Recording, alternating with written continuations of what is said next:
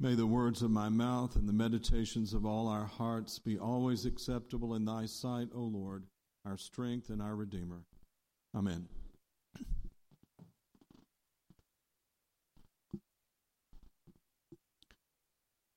God had his eye on Moses and his people long before today's encounter on Mount Horeb. Unlike the gods of other peoples in the ancient world, Israel's God could not remain aloof from humanity, selfishly pursuing uh, their own business.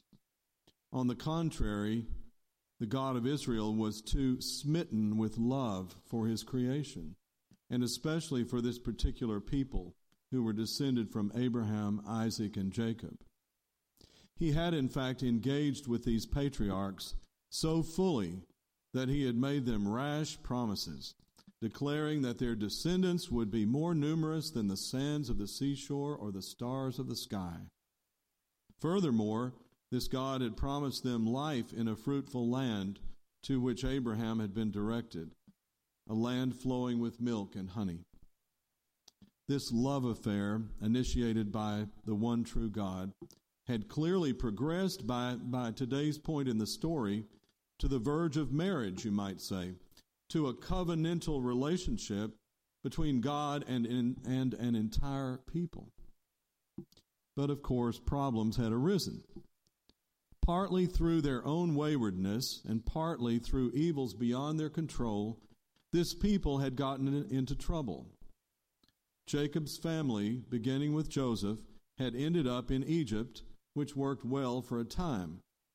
But generations later, when their numbers had increased greatly, the Egyptians enslaved them and then sought to destroy them. God so lamented what was happening to his beloved people that he decided to intervene. Contemplating this rescue mission, God thought of Moses. This Israelite who had prov- providentially survived clearly had a passion for justice identifying with his suffering people, even though he had been brought up in Pharaoh's house. When this passion led Moses to kill an Egyptian and Pharaoh found out about it, Moses had to flee. But God didn't leave him to a quiet life with the new family he had started. God had big plans for liberating his people at Moses' hands which led to the encounter on Mount Horeb, otherwise known as Sinai, which we read about today. What is remarkable in this account is God's condescension, God's coming down to the ground where Moses was and sanctifying it with his presence. Remove your sandals for, for your own holy ground. Moses, this wanted fugitive, could even have a conversation with God and survive it. No such closeness with the pagan gods of the ancient world, but this is remarkable. This is amazing to Moses. The burning bush that was not consumed symbolizes the intimacy that is possible between this passionate God and his creation. Not only could God and Moses communicate, at times with humorous turns in the conversation. I love that about, well, what should I tell him your name is? But God actually enlisted Moses in his plans. Uh, uh, God, the true God, joining forces with this fugitive um, to liberate his whole people from one of the world's greatest powers and lead them to the promised land providing all that God said he would provide all that Moses would need to do the job. And he pointed toward the next time that God would intimately converse with Moses on Mount Sinai, which was the time after the exodus from slavery when God would, in a sense, marry his beloved people, entering into a covenantal relationship with them and their descendants. This God is all about involvement about relationship. And he picked well in choosing Moses, one who would look aside and actually take notice of that burning bush, engage in a dialogue with God, and follow God's lead. We're getting a turning point in salvation history here in the Old Testament lesson.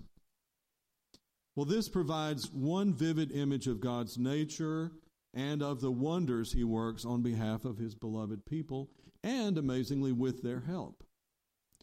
The New Testament provides us with a parallel image in the, the encounter of a young woman, Mary of Nazareth, with an angel sent by God known as Gabriel. Once again, many centuries after Moses, God is concerned about his beloved people who had indeed made it to the promised land, but who had been exiled from it for a time, and who had again and again forsaken the covenant God made with them on Mount Sinai.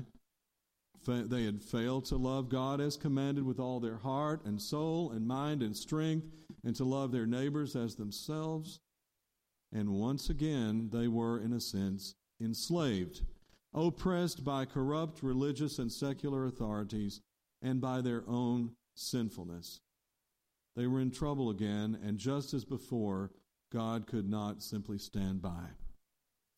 Out of love, not only for his ancient people, but for all humanity, God came to this other marginal person, Mary, for assistance in his liberation scheme knowing that, like Moses, Mary would pay attention and willingly and lovingly engage with God on that intimate level.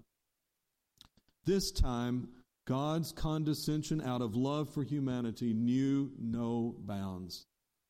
He came to us directly in the person of his Son, Jesus, whom Mary conceived by the Holy Spirit. The outcome God had in mind is clear in the song that Mary sang soon after this, which we call the Magnificat. It's the number one canticle at evening prayer, which we sing or say time and again, and it's, it's right that we do because Mary is articulating this liberation scheme that God called her to help with. Pregnant with the Christ child and inspired by the Spirit of God within her and upon her, she sang of a God whose mercy is on them that fear him from generation to generation, who puts down the mighty from their seat and exalts the humble and meek, who fills the hungry with good things and sends the rich away empty, who comes to the help of his people, redeeming them from sin and making them fruitful again for their good and to God's honor and glory. A rescue mission once again, the, the, that mission of all missions. It is no wonder that at St. Catherine's Monastery on Mount Sinai, there is an icon of Mary as the burning bush, one whom God has set aflame with his loving presence, but who, far from being consumed, bears fruit by which God's purpose for creation will at last be fulfilled through a new and eternal covenant with humanity. My friends, God works in our lives, both collectively and individually, just as God was involved with Moses and Mary. As baptized Christians, we have already, in a sense, turned aside and looked at that burning bush and embraced God's presence and call in our lives. We're already committed, we're already in a covenant with God the new covenant of God's grace in Christ. Empowered by the Spirit, we have already joined Christ in God's ongoing mission of liberation. You see what we let babies in for when we baptize them? It's a good thing. We initiate them into this intimacy with God, into this liberating mission that we've already been um, called to. We have promised in our baptism with God's help to build up Christ's body, the church, to resist evil, to proclaim the good news by what we say and do, to seek and serve Christ in all persons, loving our neighbors as ourselves, to strive for justice and peace among all people, and to respect the dignity of every human being. We've said that a lot because it's in our baptismal covenant. That's what we have joined forces with God to achieve.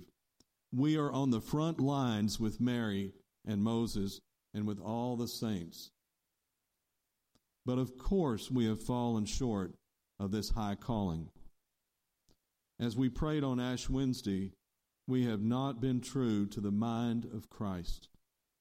We have not been true completely to our baptismal commitment to God and His kingdom. We have not been fully engaged in this liberating work of God. This season of Lent and our readings today call us to repentance, to a turning away from all that diminishes ourselves and others, and a turning toward what gives life to ourselves and others. It's a joyful thing. Repentance, we think of it as going around with ashes on our head and just moping and being sorrowful. But that, that's maybe that's part of it, but that's not the whole thing. It's a turning around towards something really good. And so that's why we ask ourselves the hard questions in this season. How is God trying to get our attention?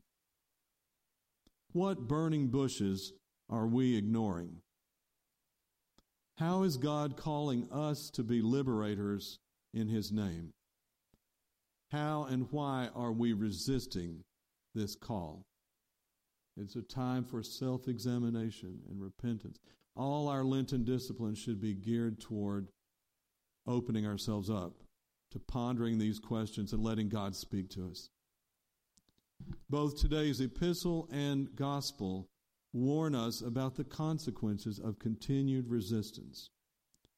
Ultimately, resistance involves turning away from God, from love, from what we need to flourish.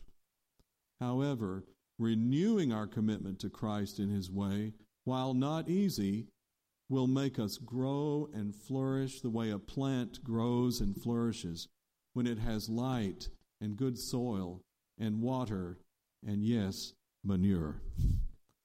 The fig tree story. It'd be interesting. You could preach a whole sermon on what in our life is the manure that makes us grow. what might this flourishing that comes from repentance look like in our lives? I've been thinking lately of Jesus' statement when he called his disciples that from now on they would be fishing for people. We here at Trinity and in the church at large are involved in a liberating mission more than we know. As we draw people in, fish for people, all of us are liberated in various ways. From, liberated from want, from oppression, from fear, from isolation, from ignorance, from our own selfish ways. God uses us to liberate each other so that we can most effectively witness and serve in the world around us. You know, they, they say the church is a hospital for sinners, you know, and we are all doctors to each other under the great physician, Christ. And we've all, if we think about it, I hope at least, experienced that healing, that revelation, that communion that comes from interacting with each other in love and uh, in the name of Christ. Our calling as a church is, with God's help, to create the conditions in which all whose lives we are called to touch can grow and flourish. Dedicating ourselves anew to this mission this Lent we will feel the joy and peace that come from faithful involvement with God and each other. That's the only thing that's going to satisfy us. And it will satisfy us big time, as hard as it, as it sometimes is. To use an image from the Psalms, God will renew the vigor of our youth. I say that one week before I turn 60. I like that. God will renew the vigor of our youth if we just jump right in with Moses and Mary and each other. A new day in that case will dawn, an Easter day on which we can sing with full and thankful hearts, Welcome, happy morning.